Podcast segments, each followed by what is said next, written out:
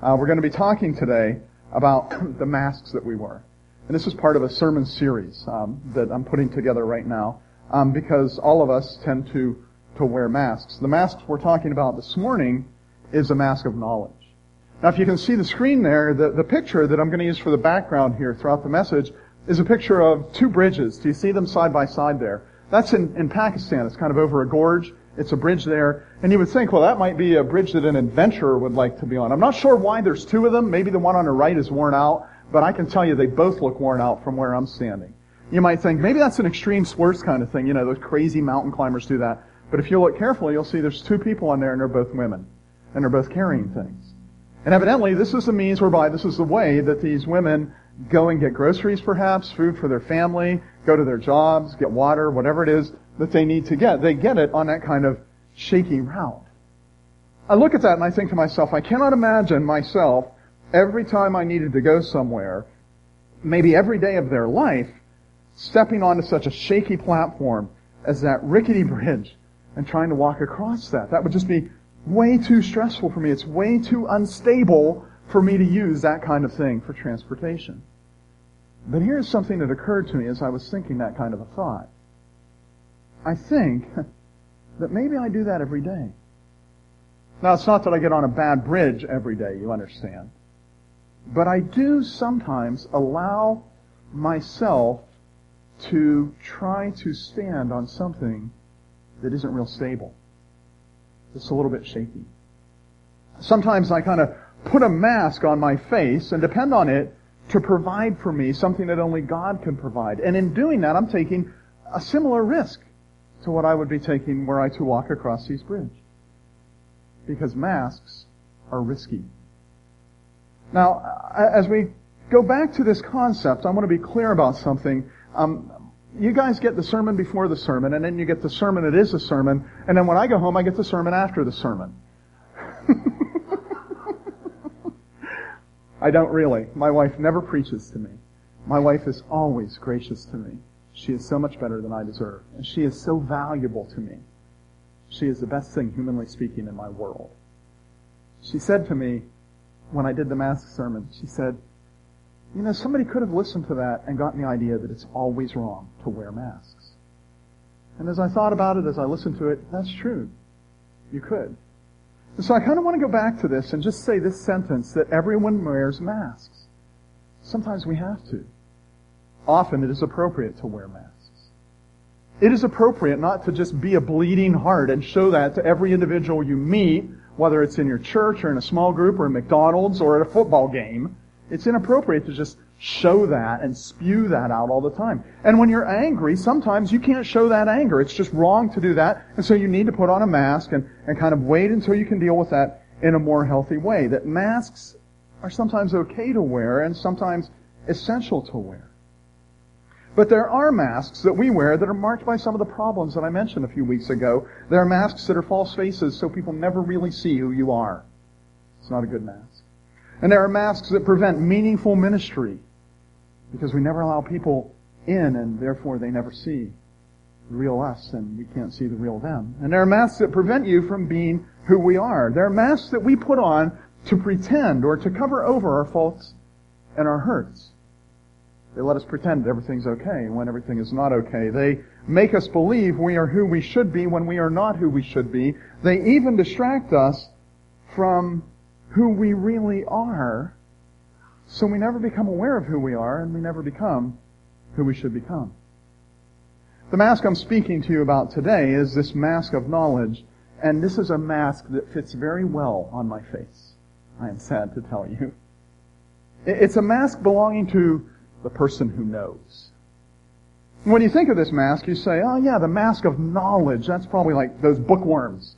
The guy that likes to hang out in the library. He's got the the mask. The guy that got, he got the straight A's in, in, in school. That's the mask of, he's scholarly. Is that the guy you're talking to? Yeah. But it's more than that. I mean, maybe it's the guy that knows all about shocking a well. I don't even know what that means. I, I feel like it involves electricity, but I can't imagine that. But you know, this guy, oh, I know about shocking well. You don't know about that, Pastor Steve? Let me explain it to you. I've shocked more wells than you can possibly imagine. I'm an expert well shocker and he has this face that is incredibly masculine and male that knows about that stuff. Right? Or maybe it's the woman who knows all about babies. She knows about nursing, she knows about teething, she knows about, she is in the know about all things infant, you know, and, and that pretty soon becomes her identity. This is who I am. I am the woman who can help you when you're having trouble with your infant child. I know what causes colic. The doctor doesn't, but I do. You know? And so maybe that's a mask that she wears of knowledge on her face. When I was a kid, I wore a mask of knowledge that knew what good music was, that no one else knew what good music was. And so all the pop music that all my buddies were listening to, I was like, you have got to be kidding. That's kiddie rock. That is kiddie rock, you know? I know this musician none of you know, and he has this exotic talent that none of you could begin to understand, and it was a mask of knowledge that I wore on my face. I know something that you don't know.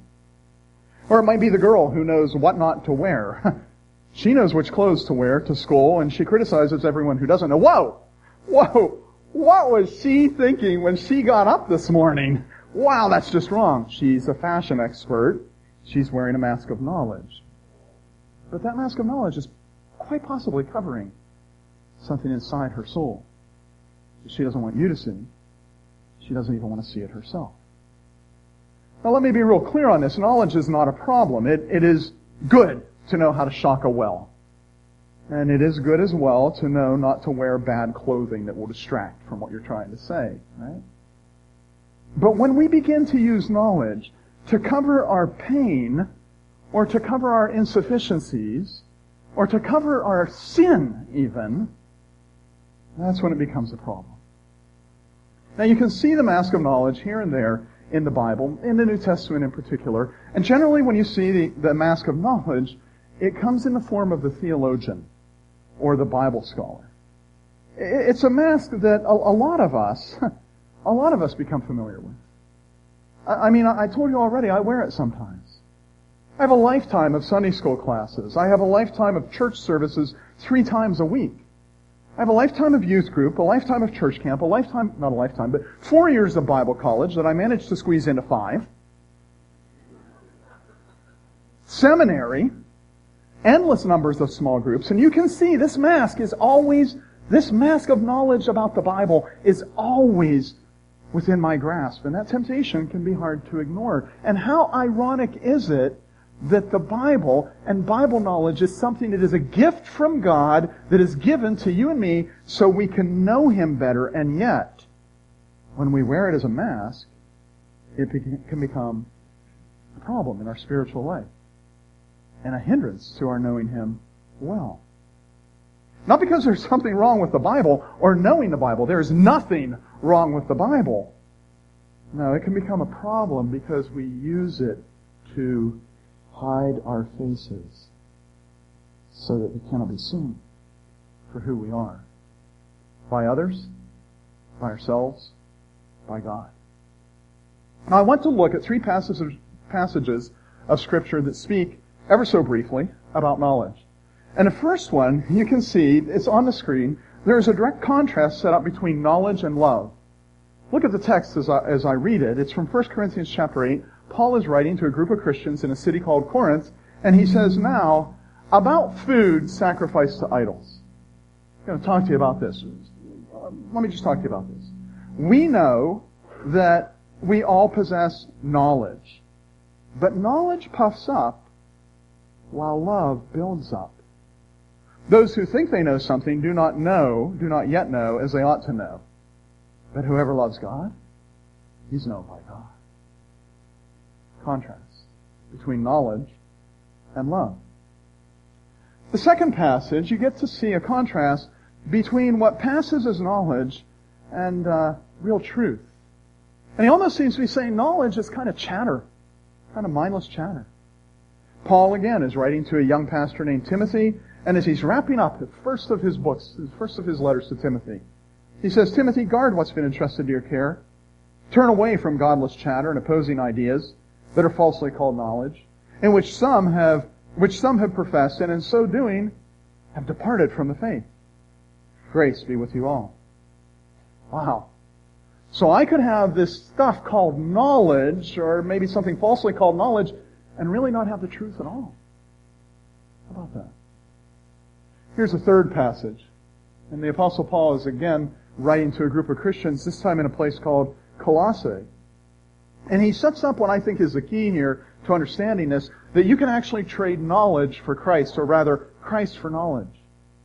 He says in verse 8, See to it that no one takes you captive through hollow and deceptive philosophy, which depends on human tradition and the elemental spiritual forces of this world, rather than Christ.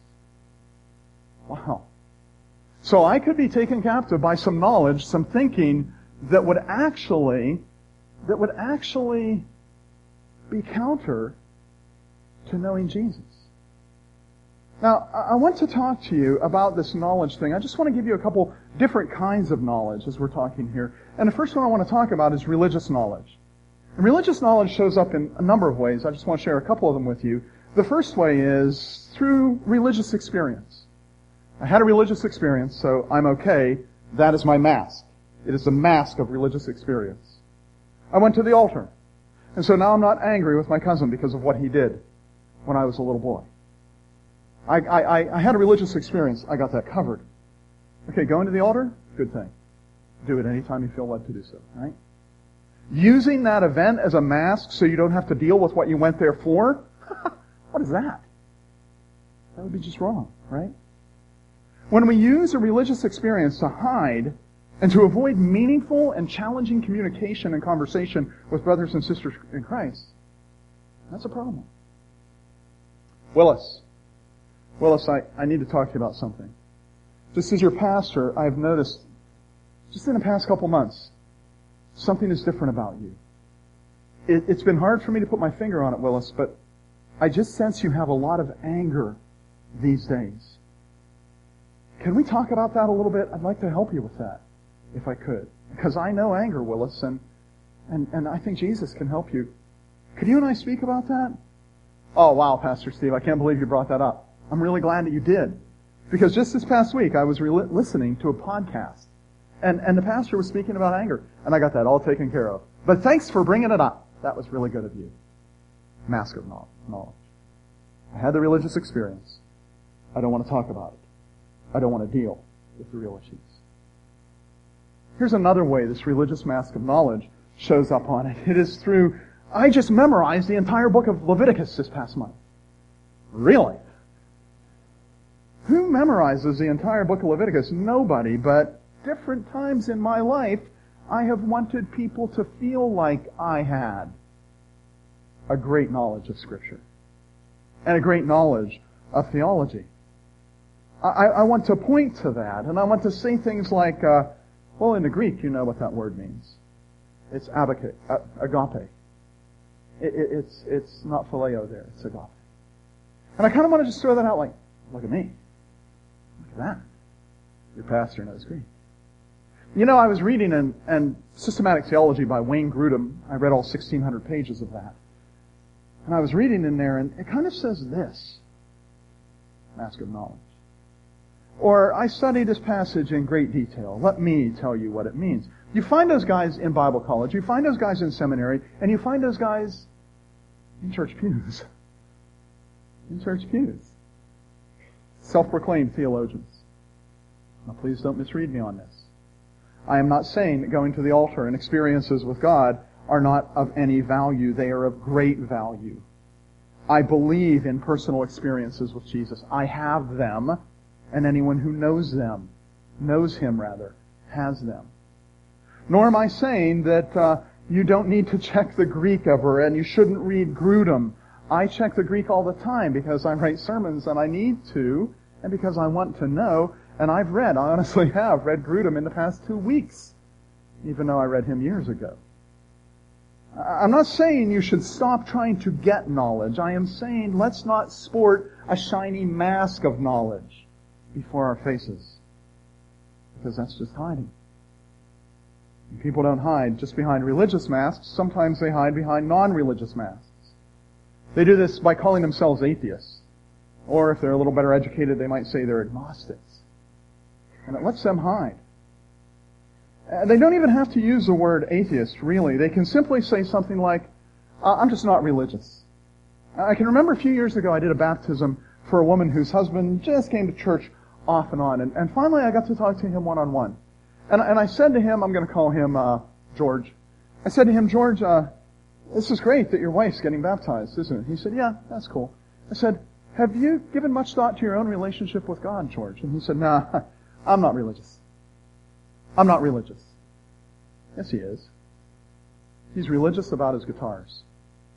George is religious about all things, his cats. He's religious about what he eats, because it needs to be this way and not that way. I, I know this guy. He is a religious person. He is hiding behind a non-religious mask, maybe even hiding from himself, so that he doesn't have to think about his accountability to God.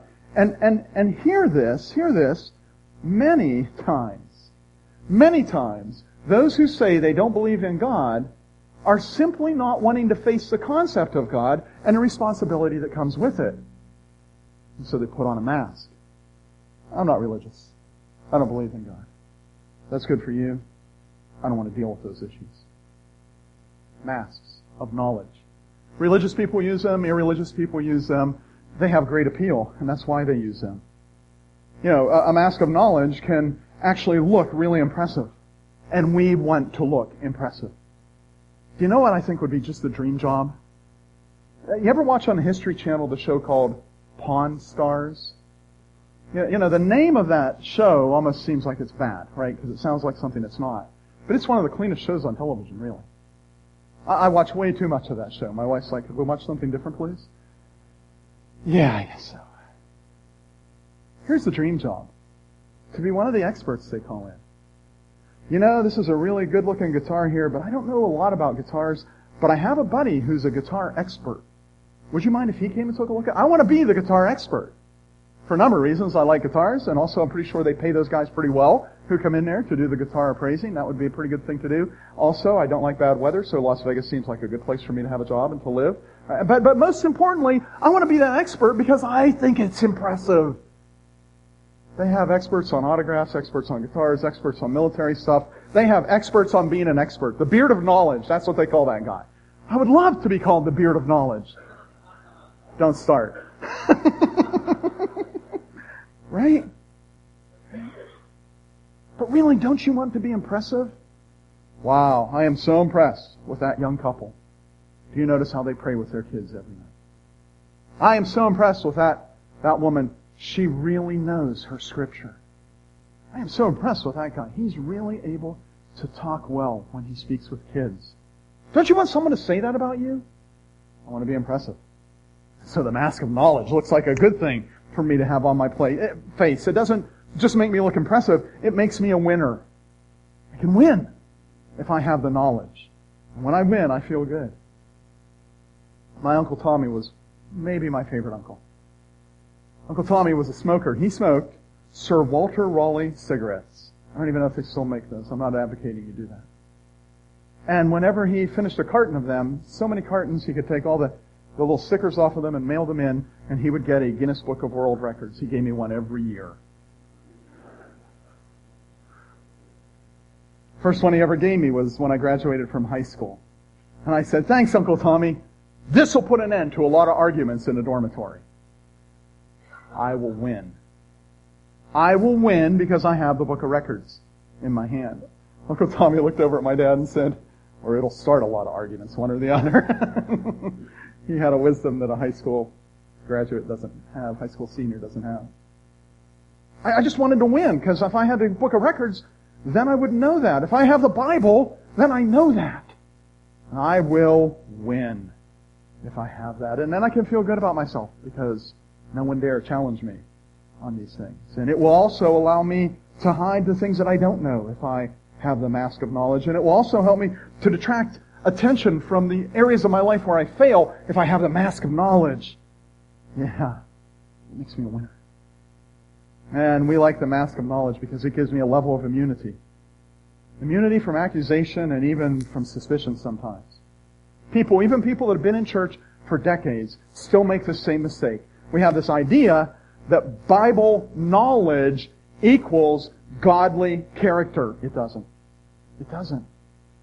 And, and, and if you've heard it once, you've heard it a hundred times. The most biblically literate people in Scripture were the ones who put Jesus on the cross. They had the knowledge. They had the knowledge. But we, we tend to feel like, well, buddy, if that guy has Bible knowledge, then he must be okay. And this is why a celebrity preacher can get away with doing some really bad things because he has so much Bible knowledge, it must be okay. Can't imagine that he did that. Have you heard him preach? I kind of like to have that mask of knowledge on my own face, and then I can get away with some things. You see the mask of knowledge almost as a get out of jail free pass that we have in advance in case anyone ever suspects us of any impropriety. There's a lot to love about the mask of knowledge, but here's the deal. And this is not written in my text, but you have to hear this. The mask of knowledge is nothing more than a cover for the potholes in your heart that only God can cover and repair. Do you understand that? And if you have this mask of knowledge on your face that makes you look really good, then not even you know how not really good you are. And you cannot, I am stealing this line from Rob Reimer, hear this. You cannot mature beyond your level of self-awareness. If you are not aware that you have that problem, how do you ever expect that you would surpass that problem and resolve it? And if you have the mask of knowledge on your face, and you look in the mirror every day, and you see nothing but the mask, you don't know what needs to change inside of your heart. Do you understand that? So, how do we get that thing off our face? How do we remove the mask of knowledge? Let me just share a couple things right from the text that we read earlier. The, first thing is, to remove the mask of knowledge, we need to come to terms with its deceit. You've got to know and you've got to admit that it is a lie. It's a lie. I look at, listen rather, as I read from 1 Corinthians verse 8. I have the key phrase on the screen before you. Now about food sacrificed to idols. We know that we all possess knowledge, but knowledge puffs up while love builds up. Okay, now when I think of that phrase, puffs up, I think of my chest expanding. Makes me arrogant when I'm knowledge. Uh, it does that. When I have knowledge. It does that. I, I think that phrase does mean that it makes me arrogant, but I think that there's more that it does than that. That phrase, knowledge puffs up, is one of the most literal translations from the Greek of any other sentence that you could find in the Bible. So often when you look at the Greek and you say, what is, what is being said here? You say, oh yeah, there's a, a nuance that just can't be communicated well in English, but it's straight up. Knowledge puffs up. It inflates. It inflates. Now, when I thought of that, I thought of Albuquerque, New Mexico. I've been to Albuquerque, New Mexico because my son lives there. And every fall in Albuquerque, New Mexico, they have a balloon festival. The biggest in the world, if I'm not mistaken. It's just huge. And so we go to the balloon festival. Kill that one light behind uh, that's there, Jim. Just that one, yeah. Yeah, do you see? That's Uncle Sam. He's being inflated with hot air. Imagine Uncle Sam being inflated with hot air. right? Yeah, well, knowledge is hot air. And it puffs up. And it can look like a beautiful and a majestic thing. I mean, when you, when you were driving through Albuquerque, and, and I just about rear-ended somebody. I'm driving along, Laurel and I, Tim's at work. I'm driving Tim's car, right? And, and we're counting like, look at that. 80, 90, 91, 92, 93. Whoa, there's a car right there, you know? Right? It's a beautiful thing. All that hot air in the sky. It is. And knowledge can appear to be a very beautiful thing, but here's what you need to know about knowledge. What goes up does come down. It doesn't last. It is unstable. You can turn that light on if you would, Jim. It is as shaky as the bridge in the background. It is not lasting. And, and if you wonder about that, oh, come on now, knowledge, good solid theology, how can that not be lasting, Pastor Steve? Well, listen to what Paul says to the church in Corinth in what we regard as the love chapter. Love never fails, he says. But where there are prophecies, they will cease. Where there are tongues, there will be stilled. Look at that sentence. Where there is knowledge, it'll pass away. It does. It doesn't last. The thing that lasts is love. In fact, that verse in, in 1 Corinthians 8, the last three words of it are, love builds up. Now here's something interesting. This is a case where the original language has a nuance that the English doesn't pick up. It isn't just that love builds up, it's actually that love builds up and emboldens. Now knowledge can make you bold. You know the answer to the question. You're right on it. On Jeopardy, you know, you're like, oh yeah, I could do that. Double Jeopardy, bring it, buddy. Knowledge, I have knowledge, and it builds me up. But love, love emboldens me as well. And here's how it emboldens you. When you decide that you are going to get your identity and your courage and your worth from a God who loved you enough to send his son to die for you, and you allow that to sink into your very person, that gives you a sense of security that nothing else can. And when you are secure in your Father's love, man, you can stand up right now. You are built up. You are emboldened. And so what I see is that instead of trying to stand on my Bible knowledge, I need to learn to stand in the love of the Father in heaven. And when I do that, then I stand in safety. Then I stand in safety. Those who think they know something do not know as they ought to know, but whoever loves God is known by Him. Come to terms with the deceit of knowledge and rest in the solid nature of the love of God. Here's a second way to get the mask off your face. Come to terms with the distraction that knowledge brings into your life. Look again at the words to first to Timothy in 1 Timothy 6, where he says, Timothy, guard what's been entrusted to you. Turn away from godless chatter and the opposing ideas of what's falsely called knowledge, in which some have professed and in so doing have departed from the faith. Wow. Look at the phrase again there. I, I made the letters red. Turn away from godless chatter. Turn away from that to, turn away from that stuff that's falsely called knowledge to the love of God. Here's what kind of happens. Focusing on constructing and maintaining a mask of knowledge is a full-time job. Because there's always someone who will challenge you, and there's always someone who will know well. It demands all your attention, and it, and it gives you a feeling that you are who you should be. But the love of God says, turn away from that mask. Let it go, and come toward my love. Don't allow that mask to distract you from the great love that I have for you. Last month at the Soul Care Conference that Laurel and I attended, Dr. Reimer said, he said many things that address this. He said this, that which you bow to is your deity.